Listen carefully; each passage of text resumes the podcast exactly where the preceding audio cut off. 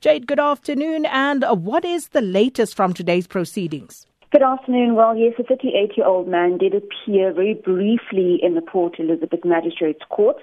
Um, you know, when he was there, his defense prosecutor, Polisi Mulman, told the court that his client was first and foremost homeless and he was unable to afford bail and that it was a Schedule 1 offense he also told the court that constitutionally, if someone could not afford bail and was not a threat to the community, they should be granted a warning.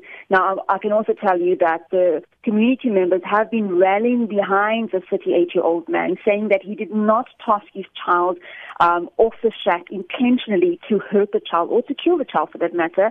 And they also gave a petition to Magistrate Sivan Maharaj saying that, um, you know, it was an incident where the police intimidated the man and that it could have been an accident where the child slipped out of his hand. So the community of Joe Slovo have really been, you know, supporting this man and saying that, um, you know, they're refuting all claims that he tried to kill his child, as well as the mother. The mother was also there this morning saying that she does not believe her husband would intentionally harm their child. But what came out of that courtroom this morning is that the magistrate Ivan Maharaj told um, the defense as well as the man that you will be releasing him, um, you know, on a warning. So this would mean that the man will not um, you know, taking out any money for bail, seeing that he is homeless right now at the moment with his family, but he will be out on a warning.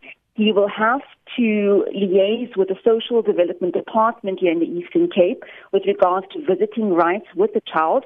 The child and the mother are currently staying in a place of safety under the Social Development Department, and um, that, that court date will now take place on the 29th of May. So we'll be going back to court, and I can also tell you that the state have called several witnesses, including the policeman who caught the child um, at the bottom of that shack. Jade Lee, has the court said anything about psychological evaluation given the circumstances under which this, uh, the, these actions actually happened? Well, the court didn't divulge any any um, you know aspects with regards to psychological evaluations, but what they did say that they would be sitting down with the family, social development would also be speaking to the man, trying to really find out what happened in that situation. You know, the community have really come out.